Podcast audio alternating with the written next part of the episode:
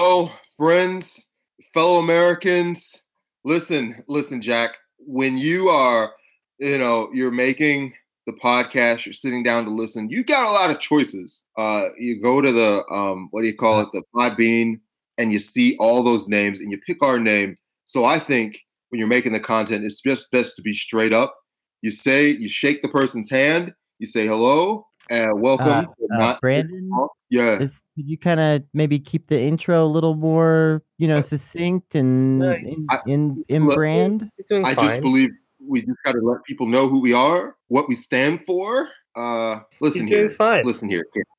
yeah, listen we here. just, we, we, we just, we I just don't- gotta ask. I don't know. He seems gotta ask- Brandyn seems a little off. Brandyn, start the intro over. All right, just you know, All right. we're, Oh, okay. we're starting the show. You know, you know All the right. drill. Come on, let's go. This is not safe for wonks. Brandyn Buchanan here, and you know I'm here to just tell you what I'm here for. And if you don't like the podcast, you listen to the other wonks. You listen to the other wonks.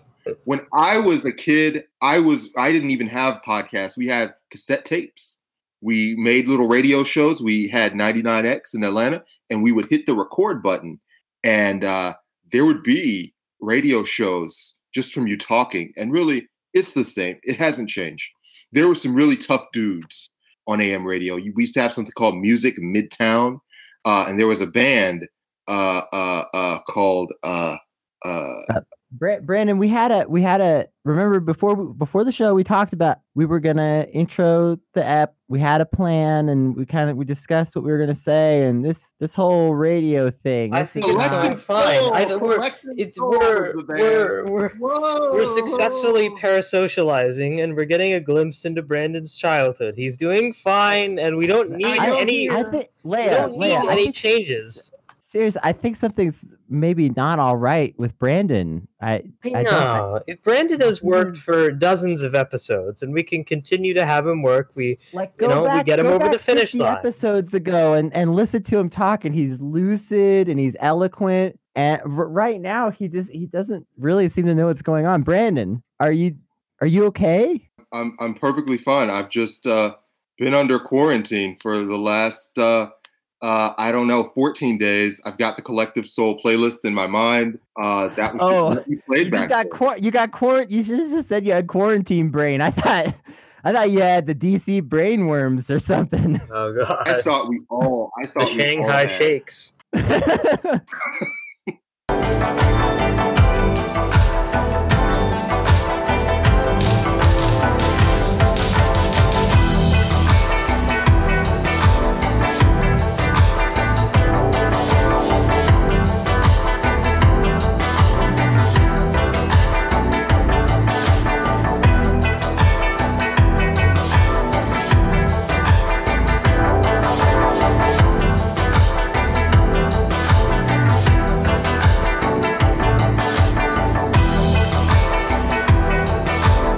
Hello, everybody. Welcome back to Not Safe for Wonks. We're still trapped down here in the bunker, but we're trying to remain smiling about something.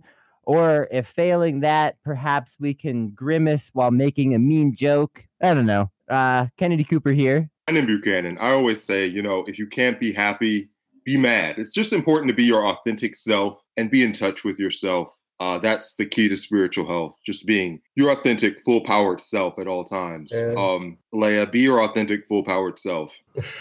I I try to. I try to. We're We- we- glad that you're we got choosing to spend a, a little time with us today. Uh, we know we haven't really been on our normal schedule. Uh, nothing has been on kind of its been normal a there's kind of been a pandemic going on, I guess. So Here's the thing. uh, Kennedy, when you're when you're like a, a poor to middle class person, there's always a pandemic. Um, it's not hitting everybody at once though.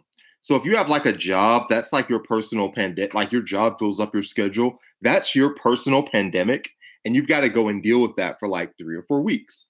And usually, if if you're a longtime fan of the show, we kind of rotate in and out with like our frequency at the top of the show. Like there are times when Kennedy's kind of not here all, as much, and there's times when I'm not here as much, and there's times when Leia's not here as much.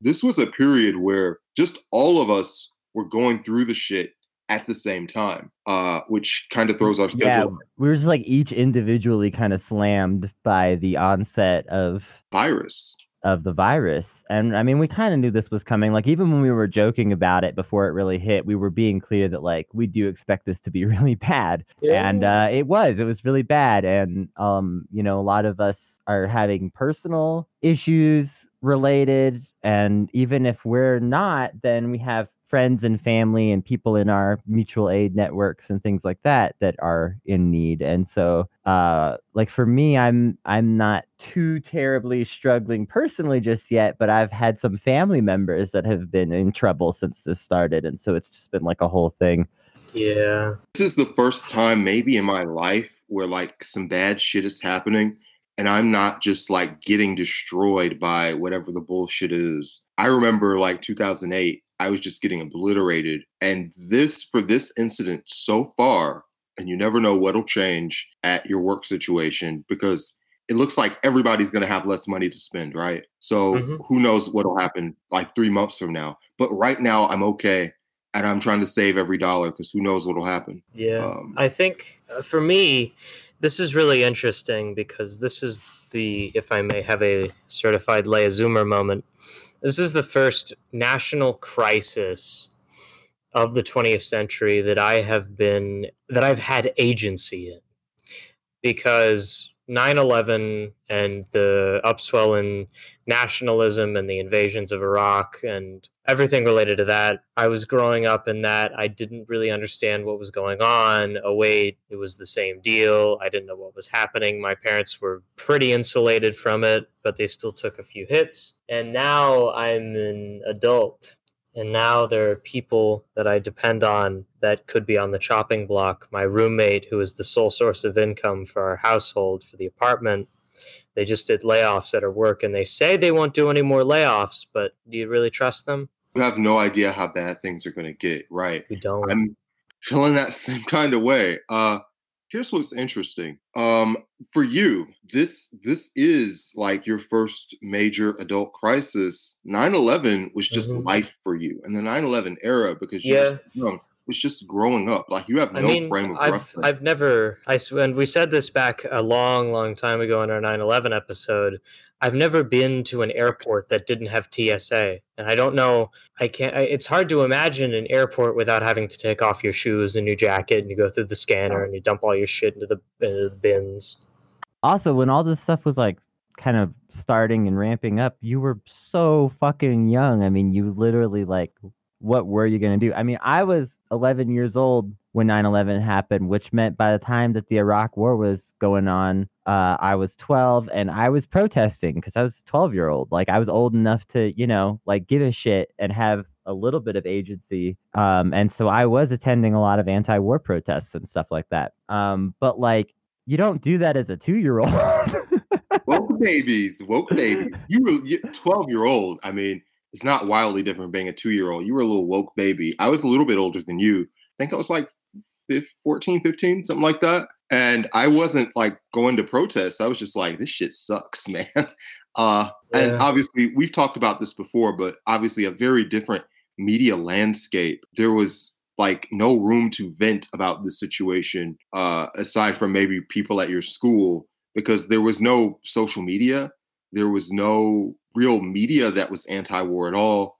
So it was like the entire rest of the world had gone crazy. Um, like if today Medicare for all like wasn't covered and like you, there was no Twitter, so you'd be like, man, we we could use some some fucking healthcare right now. But nobody else was saying that except for like you and two of your classmates. Um, here's what I'll say: this situation, Leia, that we're going through, and Kennedy, you can agree or disagree, feels like 9/11 in slow motion, maybe crossed with climate change.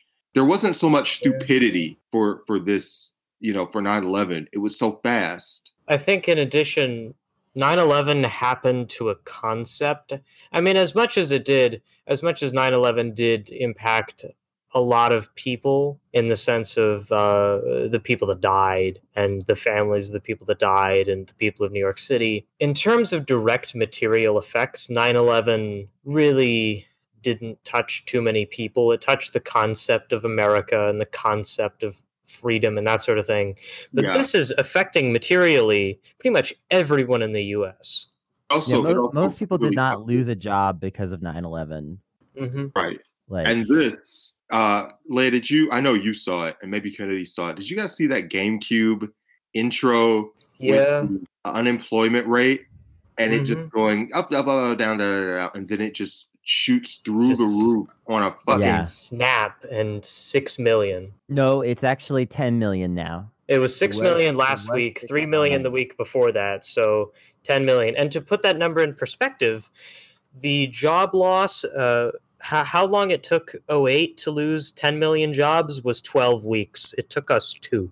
Also, So- let's just be clear that a lot of people don't file for unemployment. Um, a lot of people have like situations where it's like, uh, well, like I mean, I'm a great example. Like I work primarily like contract work, you know. Mhm. Um, so I am not a traditional employee at any time. And so, like, you know, I don't get to file for unemployment. So I don't even count towards these numbers. Uh, fortunately, I do have a little bit of income still right now because of the nature of being a contract worker. Like, there is an upside at the moment for me, but that could dry up in a second. Like, I'm in the situation you're in, Brandyn, where it's like, if people stop spending money to some extent, then like I'm done too. so, Yeah. it's it's crazy. I, I furthermore- want to say as a tangent though uh, about like my youthful protesting. You know, you said yourself like you knew back then that the shit sucked. I just happened to live in a place where there was encouragement for youth to be involved in politics at that time. And it's very unusual for anyone to really like present that as an option to the youth. But I think if you had gone around to most of the like 10 to 14 year olds in the country, that you would have found that a lot of the young people didn't want the war with Iraq and were scared of it and thought it was going to be a horrible nightmare. No young person wants to go to war. I mean, no one, none of, the- none of them understand what imperialism is. None of them are Yeah. like, well, the idea of we should send a bunch of people to like be in war so that we can uh, secure geopolitical resources. The only It's just the- not. the, only like young people that understand realpolitik are the sorts of Pete Buttigieg test tube babies that were born in a Beltway laboratory and have been force fed West Wing episodes since the day they were able to understand language. Okay, wait, hold on. Here's a question for both of you. Um, Yeah. so West Wing, obviously, that's what you force feed the Pete Buttigieg's, but the conservatives also manufacture their own little like perfect po- political babies. Uh, what do they? What do they show those kids? Don't, What- those kids don't watch TV. They they they have to listen to Rush. Yeah. They listen to Neil Gordon. band? Rush, May- maybe maybe uh so every Friday they show them Red Dawn. No, they watch. Uh, they watch Twenty Four. Mm. Uh, oh, dude. I hate to say it, because 24 actually was my favorite show back in the day, man. Love 24. Really? I never liked it. Just loved that there was action in every episode. It was like Die Hard. And like I didn't take like the fucking terror like I was a kid. I was, you know, I knew not to take the fucking torture shit seriously. But I, so I wouldn't say I was being brainwashed by 24, but yeah, Jack Bauer, I was like, what a badass. He's he's kicking ass, he's taking names, won't take no for an answer. Black president saving the country. Ooh, ah, ah, ah, ah. No, no, I I let that part of my brain just like it. And also, uh, Nina Myers, one of my favorite characters, without spoiling anything. Uh, just a lot of 24 was a very fun show. It fell off like around season six, but those first five years, not bad. Uh getting back to something that I wanted to say earlier. That's before your time. too. You were two when 24 was out. What are we talking about here? Yeah. But another thing to note about the unemployment numbers is that a lot of people um, just weren't able to file, but they wanted to because the numbers were swamped. And the websites were crashing. And yeah, it's it's it's we haven't we haven't even seen the bottom yet. Also, unemployment is just a labyrinthine nightmare. Oh god, That there's design- seven different measures of unemployment, and it's so bullshit and it's so it's it's stupid. it's all just so contrived to exclude as many people as possible and it's just just the stupidest shit. You know, means Number go down. Woo! Number go down. Number good. Uh, especially in Florida, where the entire system has been like literally designed to fuck people. But Mhm. just all of a sudden, the people who are used to doing the fucking suddenly are like, this system sucks. This is what you have to go through when you're unemployed. Yeah. Um, the one they're getting fucked now. that's right. I think it says in the Bible, uh, the the the the fuckies shall be the first to be fucked. Uh, Basically, you can ask Lau. bring Lau in for his biblical perspective on fucker and fucky relationships. Yeah. Mhm. it will be easier for a camel to pass through the eye of a needle than for a rich man's dong to fit through Pussy of heaven. the pussy of heaven. That's- Exactly. that's- so in this landscape where the world is is changing. And i don't know whether this will have a 9-11 style impact on our psyche because because it is slow motion. I thought that just like body count would do the trick but maybe not. Like i guess we won't know for another month or so because maybe in a month there will be so much chaos there will just be a national outcry of like why didn't someone stop this shit from happening uh but Mhm. maybe not like maybe it's enough time that people get used to it i do think that this coronavirus crisis or situation is such a good test for whether we will survive climate change Mhm. like Yeah, Well- for sure. I was gonna say, like, you keep saying it's a slow motion 9/11, but to me, I think of it as a, a, a sped up climate change, but like light. Yes, because we're seeing the same like the institutional stupidity, the denialism, the anti-science, people like doing harmful actions just to prove that they can just even do the shit and get away with it. Also, Uh, the sheer inability of our economy to function in the face of a real anything Right, yeah. existing, uh, you know, any kind of strife. Which, of course, if you're a oppressed person here, or especially in another country that we oppress more directly, um, you know full well that feeling of yeah, like the the you know the system cannot uh function for you but a lot of people have gotten used to the idea that things were functioning. 2029 and 2020 season is like a lot of white folks like stepping into our shoes for the first time and it's very funny. uh, just watching like oh the political you know or the, Yeah. the whole thing with tone and the warren supporters you mean white people will sabotage you if they don't like your fucking tone that's that's fucking weird Oh And man, that I gotta say, like, I gotta say that today, uh, this year, was a very interesting year for my life to begin. In the sense that you know, my parents kicked me out. I had moved to Texas. My life started happening at a very accelerated rate, and at the same point in time, the Earth life started happening there. A lot of uh, just, I mean, you've you all have lived through this year, so you know what's happened in it yeah it's just just wild an, an incredible point of time to start being an adult. yeah for sure i mean it's i can relate in a way because i literally i graduated high school 2008 um and like i've talked about this um uh, not too much on the show but actually a, a couple times on twitter it's come up in some conversations.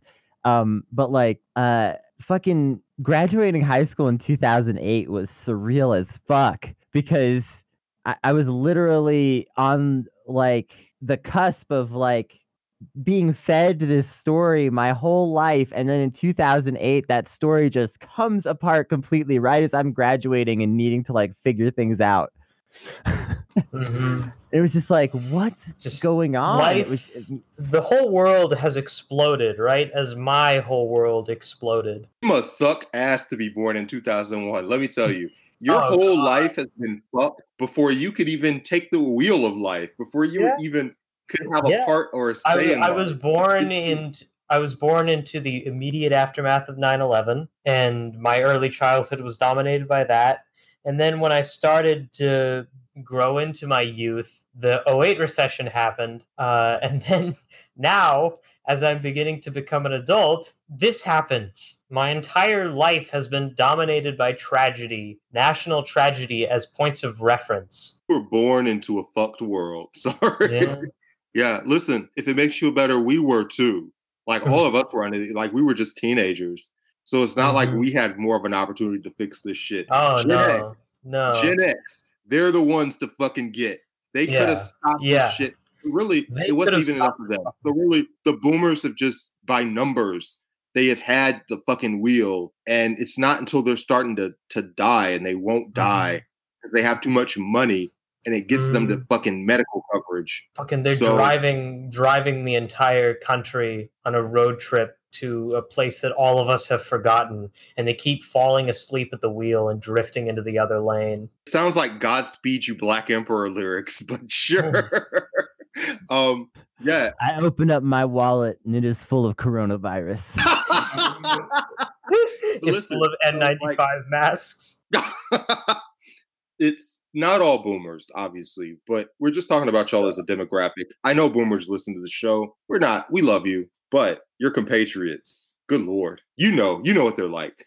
This Yeah. generation, Gen Z, what the fuck are we gonna do? I don't know. No Wait. idea. There's a Kennedy. profound uncertainty. When when you, I mean, no, I can't ask that of you because when you all were coming of age, the 08 crisis is happening. We need to get a fucking old person who co- who came of age in a period of not national crisis and was like, "Hey, how did it feel when things didn't fucking blow all the time?" But they thought that their national crises were national crises because I grew up. I did grow up watching the news. So, like for them, national crisis was O.J. Simpson and Oh, Bill Clinton's man. blowjob. Those things transfixed the nation, and there was so much. I can't coverage. believe that. Yeah, can't No, fucking I will even that. say one step further that like uh I think a lot of boomers do remember some like periods of crisis, some of which that would seem very foreign to us now. And because of that, they kind of have this perception, oh, you know, I lived through these things you can't imagine, which is like sort of technically true. But the scope, scale, and like destructiveness of the crises that they went through is not really comparable a lot of the time to like some of the stuff that we are going through and facing, especially climate change. Like everything kind of pales in comparison to that. Come on. Like it's it's insane to even pretend that like anything that anyone has been through in the last 100 200 years really like is going to come close to the insane shift in things that we're going to see. Like I said earlier, like what you're seeing with coronavirus, where so much of the economy simply cannot function anymore.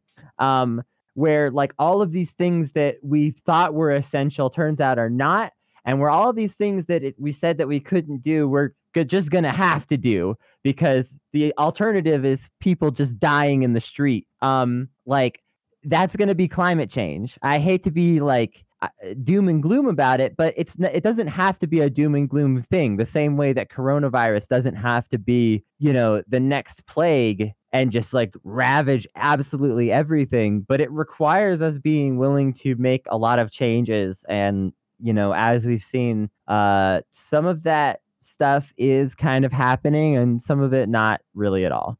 Some of us are killing the people around us just out of pure reckless spite. I don't know whether it's. I wish we could talk to someone who's in that that frame because is it just dumbness or meanness or what's going on? I I don't know. It's the same sort of drive that drove um, old people out to vote for Biden, specifically in order to suppress the youth vote that was swelling up for Bernie. I think it's that same sort of drive of fuck the fuck the young. I don't give a shit about them. I just want pleasure. I was reading that um, cruise bookings for 2021 are up from what they typically are, which is insane. Yeah, that's wild. Can we just can we just get together? Can we form we have a quorum here. Can we official podcast line cruises are a dumb, unnecessary, polluting, expensive, shitty industry all- that should not exist. First of all, I feel like if the OG3 all decide on something, that it should override any quorum anyway. So, as a, as an OG3 member, uh, I would like to move for unanimous consent. Uh, cruises are bullshit. Do I Carried second? unanimously. Seconded. I I am proud to say that I will also be carrying this motion. Wonderful. Uh, I would just Yeah. like to point out that cruise lines do not even pay taxes in America and are begging for a bailout from our government. So they Oh. want tax money that they don't even pay into at all because they all fucking list their companies in like Yeah, Barbados. Right. Yeah, St. Bermuda. Martin. Yeah, they're all in Bermuda. So why don't you get It's- fucking Bermuda to give you a bailout?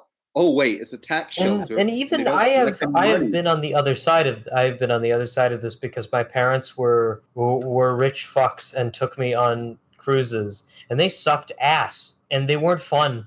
Don't go on them. To these retirees, The why are only you thing to doing do on a this? cruise. The only thing to do on a cruise So- is sit next to old people and eat. and get drunk. Yeah. Mhm. Um Good. You can do it at home.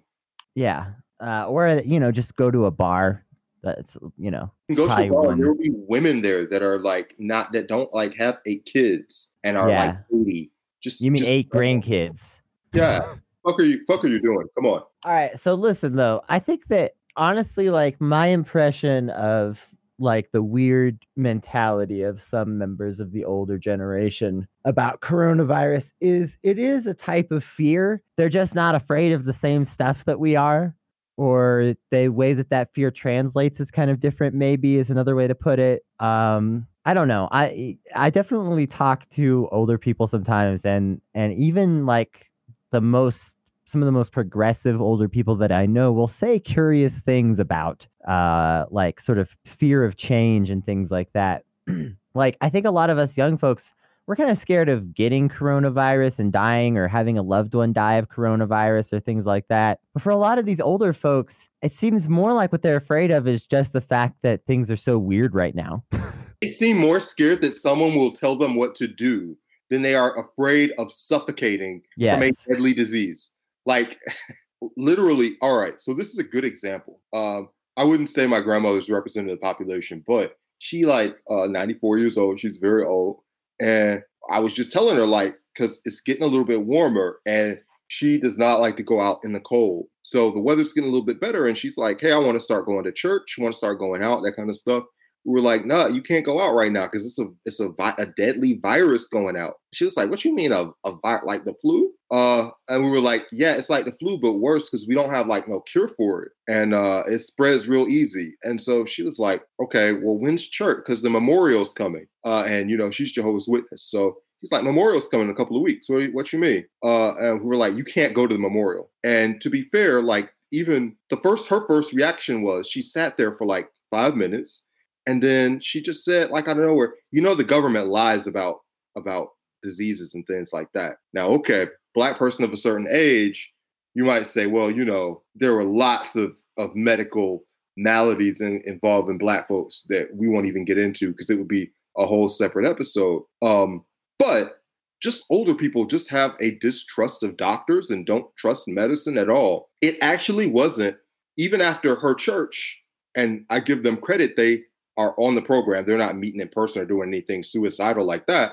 But even after her church was was doing Zoom meetings and stuff like that, she still it didn't sink in for her until Brian Kemp, the fucking governor of Georgia, did a press conference.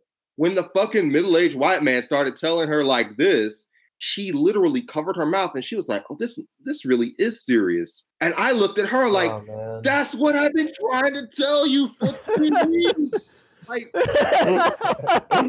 Uh, came out here and said it with a southern accent, and suddenly the the, the clouds opened, and it was. I should just talk like this for the rest of the rest of this episode, so that people will take me a little more seriously when I say donate to the Patreon or some shit like that. It was galling, y'all. It was appalling. Um, so I think. And to bring it back to the current events, I think Trump's the same way. I think he doesn't didn't really believe in the virus until like there was a certain body count. He was like, "Oh, this this really is a real thing. He thought it was a Democrat hoax. And that was his real thoughts on the matter. Uh so it's a mess. And now he's just starting to get on like understand it. And by now, it's too fucking late. Uh and I feel like it's gonna be like it's like that all the time. It sucks. Yeah, it's very just frustrating at times, kind of like navigating all this weird shit I don't know how to going get, on and like it's like you say, Trump himself, he's the perfect example in a way because he, you know, blah, blah, blah, blah. You know, you can follow this timeline of him just like saying all this crazy shit for months basically about coronavirus and then it's finally real and he's like oh oh geez like this is bad you It's know annoying. Uh-huh. It's really bad. And unfortunately, our pol- entire political system is like that, except even slower. Because now we're not just moving individual people, we're trying to move institutions.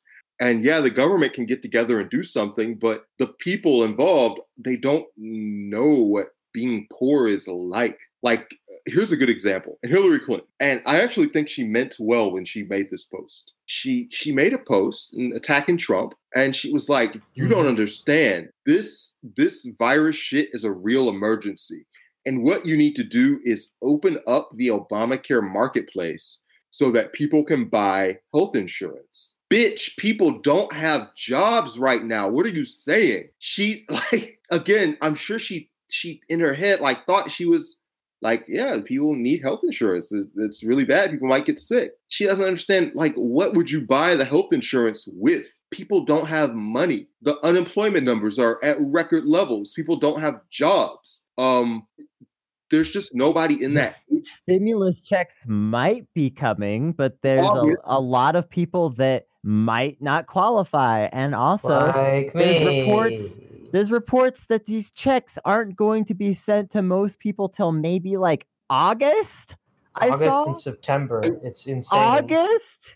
It is it is April. It is the beginning of April right now, and you're telling me that I need to hold out for a little bit of money until August? Like if the check was coming right away, okay, like that could actually pay a good bit of rent or things like that. But if it's not coming till August, that ain't shit. That's nothing. real shit, real shit. If somebody has a financial crisis in uh April, they might not even have that addressed by August. They'll be like eating out of a Yeah. dumpster by August. You gotta send that shit to the fucking PO box or a library for them to pick it up. Fuck you mean a check by August?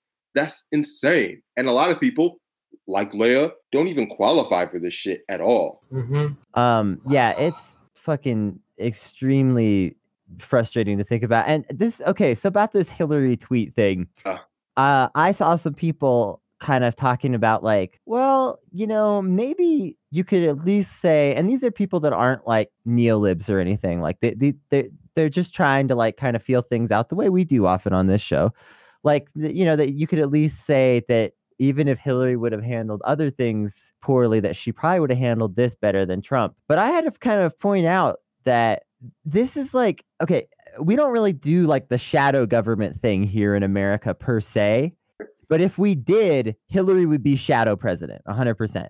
And Mhm. that, like, that is kind of like speaking to her influence as much as anything else, not even just the fact that she was the presumptive nominee. Actually, Barack but- Obama would be the shadow president, but I'll let you have Hillary as an example. Well, okay. Yeah, we could make that debate, but we won't right now. Uh, Um, Hillary. but let's say Hillary for the moment. She's basically she, even if she wasn't president, like she would be in like a, in effect like the shadow government if that was like a thing that we did here. Right.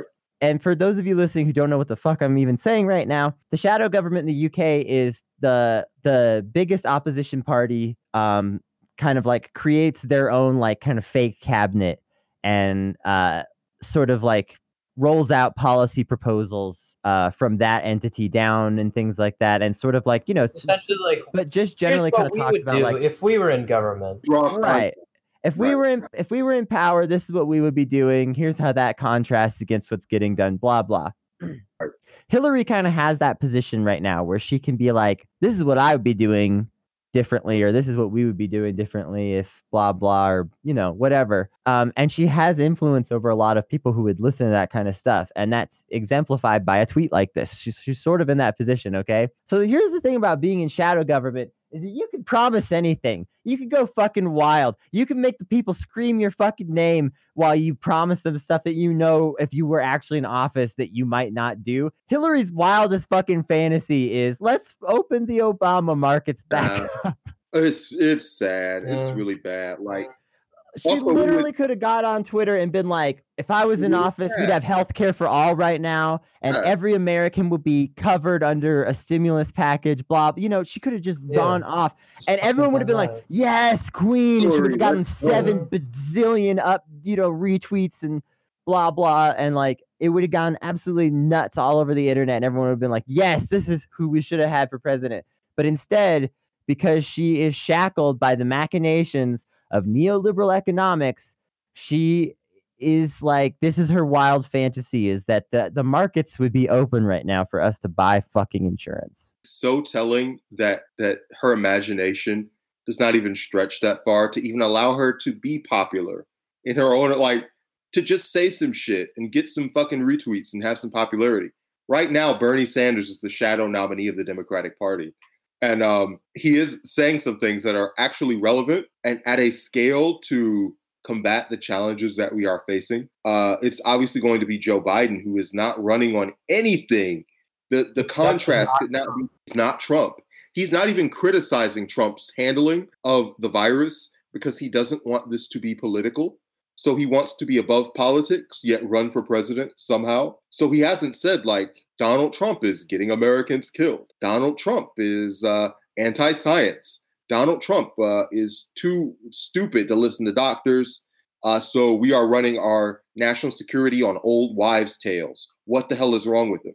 Just basic stuff that you would say if you wanted to get rid of a president but he doesn't want to do all that. He's a Democrat and he's completely broken and he's completely intimidated and he is trying out for the West Wing or his consultants have got him doing so. And there's nothing else. It's just sad. So, Kennedy, we've done this rant with Rachel. Um, you told us before we went on air that you wanted to make an announcement. What? That's a funny way to put it.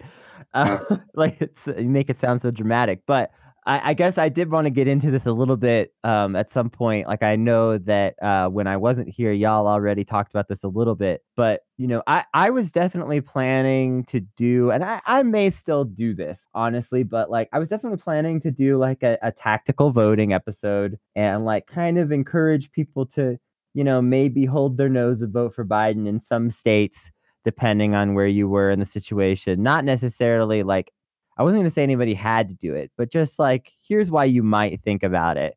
And like I was going to give some benefit of the doubt to the idea that electing any Democrat could be better than Trump right now. Um, which like I don't generally buy too much into that kind of stuff, but like you know, you have to look at the reality of the situation and uh, there's definitely more of a chance uh, of my voice being heard under Democratic leadership than Republican, no matter how you slice it.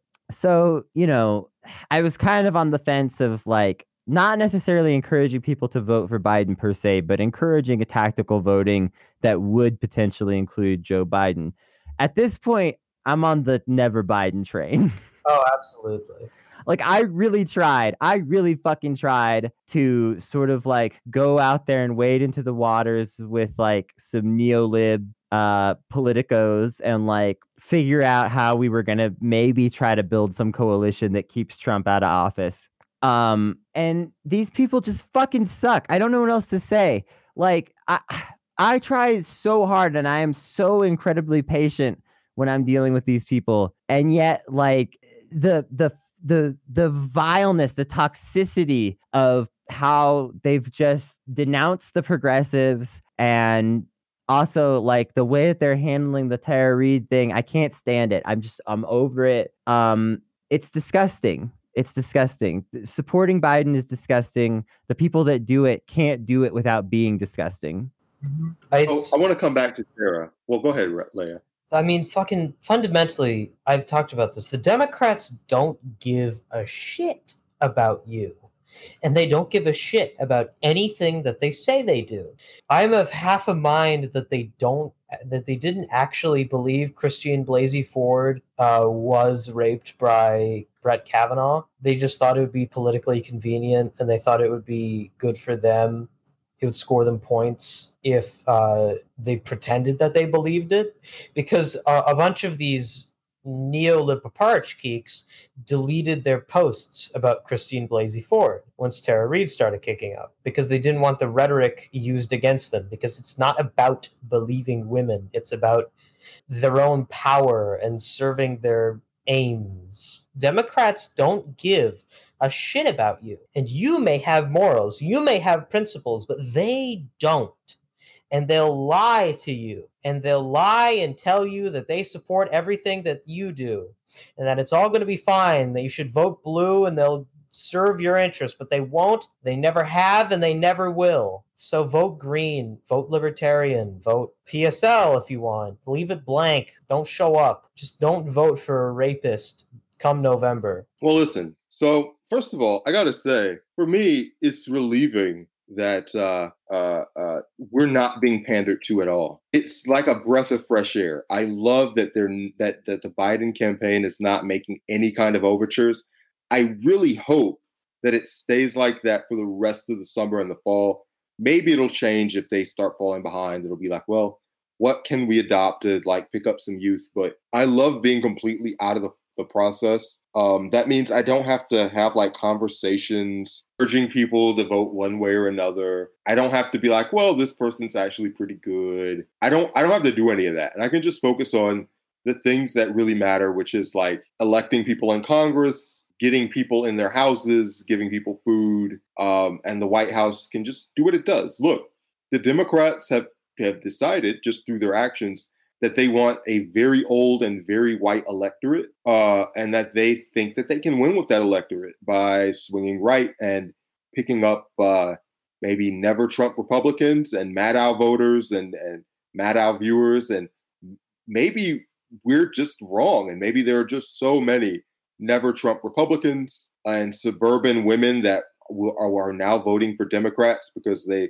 don't like Trump's manners. Like maybe we're the ones that don't know what's going on and we're not plugged in. Hopefully that's the case. That way we don't have to morally engage with any of this at all. Um, as far as Biden goes, so this is going to be a gross statement, but it's a little bit like like eating roast beef or something like that. By the time that you get to voting for an American president, you've already compromised yourself so far beyond the moral event horizon that there's no good vote to make necessarily. I mean, you voted for Hillary Clinton like four years ago, and here's someone who literally committed war crimes as Secretary of State. You voted for Barack Obama. Here's somebody who literally committed war crimes as president. Um, so there's not, I, I don't, I mean, the grotesque nature of the crime is, is so intimate, but like in terms of voting for the president, you're I don't think I've ever had the opportunity to vote for somebody as president who I considered like good person, like Obama in a way, I suppose. And I liked Obama in, in 2012. I just told myself, well, he's doing what he has to do. I, you know, that it's kind of a mess because we're we're in the same space that a lot of these people who are still thinking about voting for Biden are now. So I guess what I'd say is I would just like to be left out of the entire presidential discourse. I'm not sure what I'm going to do in the ballot box. I have so little hope. But luckily, I live in a red state, so my vote doesn't mean anything anyway. So maybe in a few months we'll come back and we'll have that tactical voting discussion. But mm-hmm. uh, I, I just I think nothing. the only the only tactical voting discussion we can have is green PSL. Yeah, yeah, vote green if they're close to 5% in your state. If they aren't, vote whoever the fuck you want. As bad as the Greens then, are. Then, you know, the Georgia Green Party has like a lot of TERFs in the Georgia Green Party. So it's yeah, like very transphobic. Yeah, so it's like there's no there we're all in the no gears of this machine. The machine is bleeding to death and we're all trapped on the inside.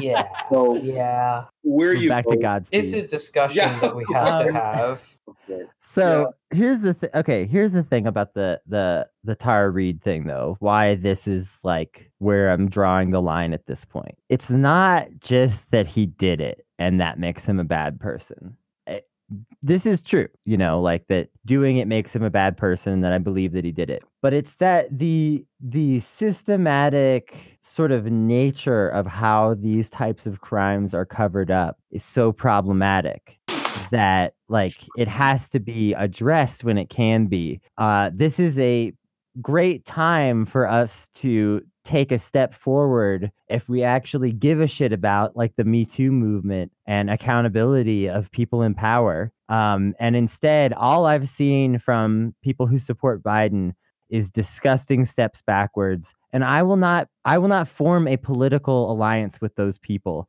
because it's not just about Joe Biden. When Joe Biden gets away with it, well, there's some congressperson, you know, I'm sorry, not congressperson. Normally I try to use the generic, but in this case, I'm going to say congressman. There's some congressman who is right now trying to decide whether they're going to fucking sexually harass one of their interns or not. And Joe Biden getting away with it is the green light for that guy. So fuck you if you are not willing to take this seriously. And the other thing is that I've already been through this with these some of these same people because of Al Franken. And so I already know what their intentions are and like it's it they're disgusting. The intentions are disgusting. The intentions are to cover up for a powerful man to let him off the hook completely. Um, because let's be real, like it's not even like he's going to be the nominee, but we're also going to do something to hold him accountable. Like there's some middle ground that's going to happen oh. here. He's going to be let off the hook completely. Once um, he becomes the nominee, it'll be like you can't criticize him. He's the Democratic Party party nominee. Do you, you want gotta, to? You gotta have you gotta have party unity. You gotta vote blue no matter who. That's what we've been telling you. It's like as soon as Bernie fucker. So, we're never yeah. we were never Democrats. I was never a Democrat. You thought that they're using this shit as a bludgeon now. As soon as Bernie drops out, they'll be like 10 times more intense. There's only Biden and Trump and you gotta vote against Trump and Trump bad. Mm-hmm. And mm-hmm. as and let's say Biden gets elected. Well, it won't be any time for that now because then it'll be like he's trying to uh, get his agenda. He's got to stop Mitch McConnell. Do you want Mitch McConnell to stop uh, the Paid Family Leave Act? Do you hate women? Uh, so that'll be the thing, and then we'll be talking about the midterms and oh, you want the Republicans to take over the House? So when you get when you set on for that, you're setting on for eight years and that eight years is going to include climate change and all this other kind of shit. I mean, there's so it's it's pretty depressing. There's little to get out of it. What I will say, and this is like for me, I'm the I guess I'm the most resigned to like, look, I've been we've been eating shit for a long time. What's more shit? But this is pretty close to the breaking point for me. I think Bloomberg was my original like, all right, I'm out of here. The not Biden himself, but the response to Biden. Actually, Biden himself in the light of the revelations. But I mean Biden like two months ago, right? Um, it's not the, just the getting fucked on policy. I think it's more the getting fucked on culture. It's more like we've spent the last five years talking about accountability and systematic change. And it's just like the same ghouls are getting back in. So we're getting so little from a cultural perspective with this person and his accusations getting into office that it's like, boy, we should probably opt out of this.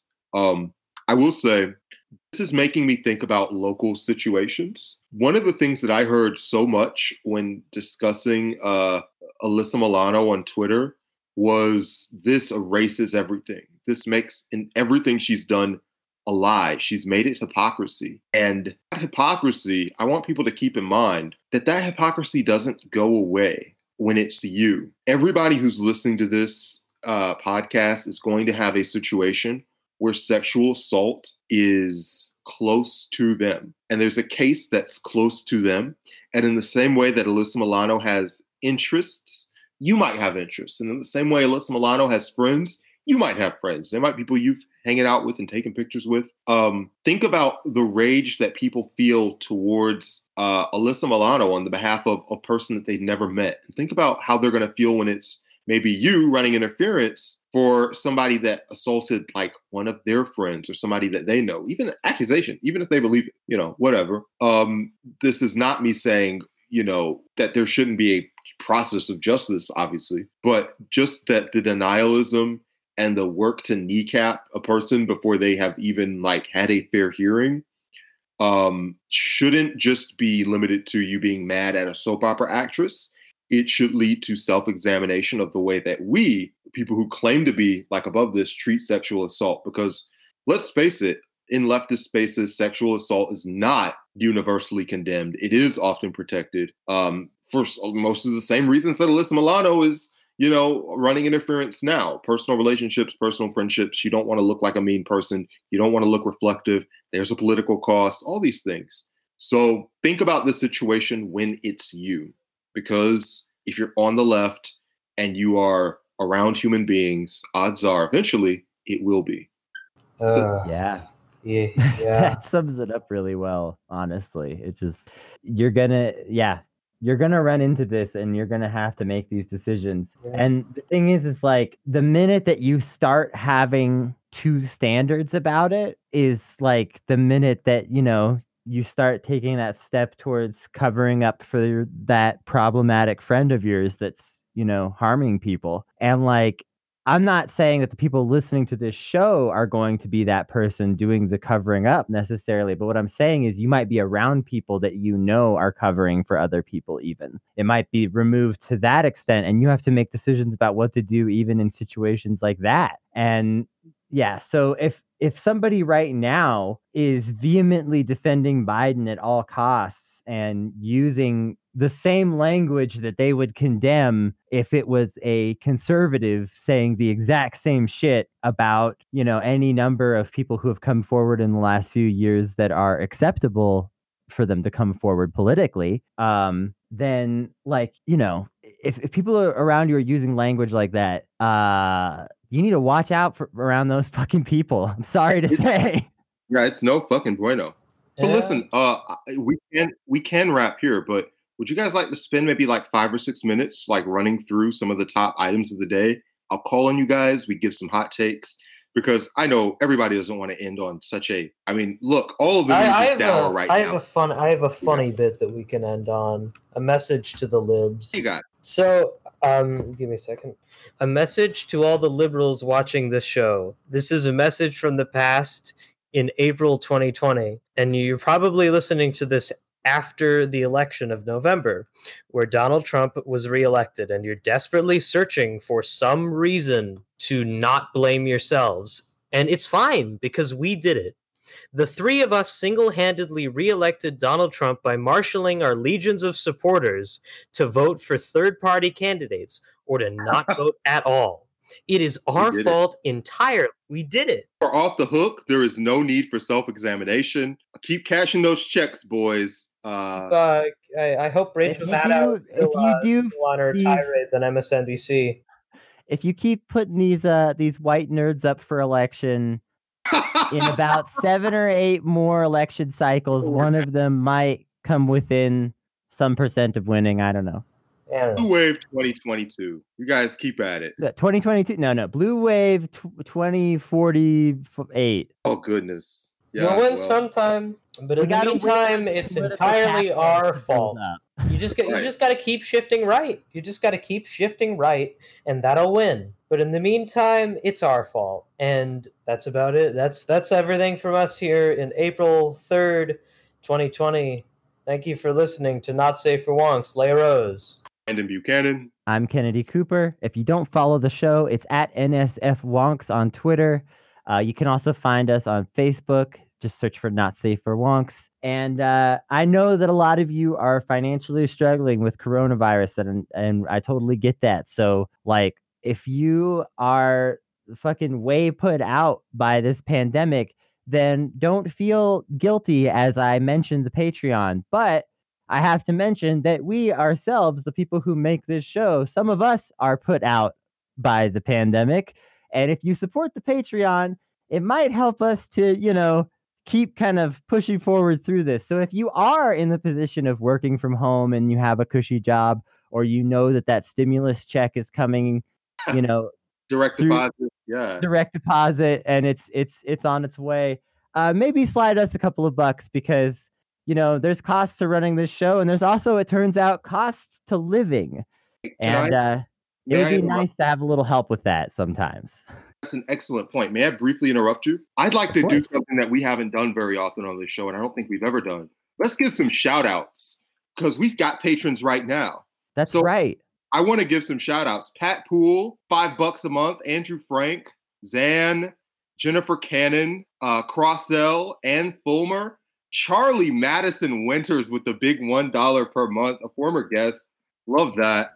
Uh, Edelsby Barticles, longtime patron, longtime sponsor. I believe responsible for Cuck, uh, AP Terminator. Yeah, That was. AP. We love you, Reed. Uh, and Circa Flynn chipping in a dollar, which is amazing because she lives in a no horse town. Love all the patrons. Uh, Lao Tong, everybody's great. Please join this list. Become a Patreon. It's it's it's past time. You've been listening to all this content. You know you love it. Let's go. Thank you so much for listening, as always, and we'll see you next time. Yeah, see you. Bye bye.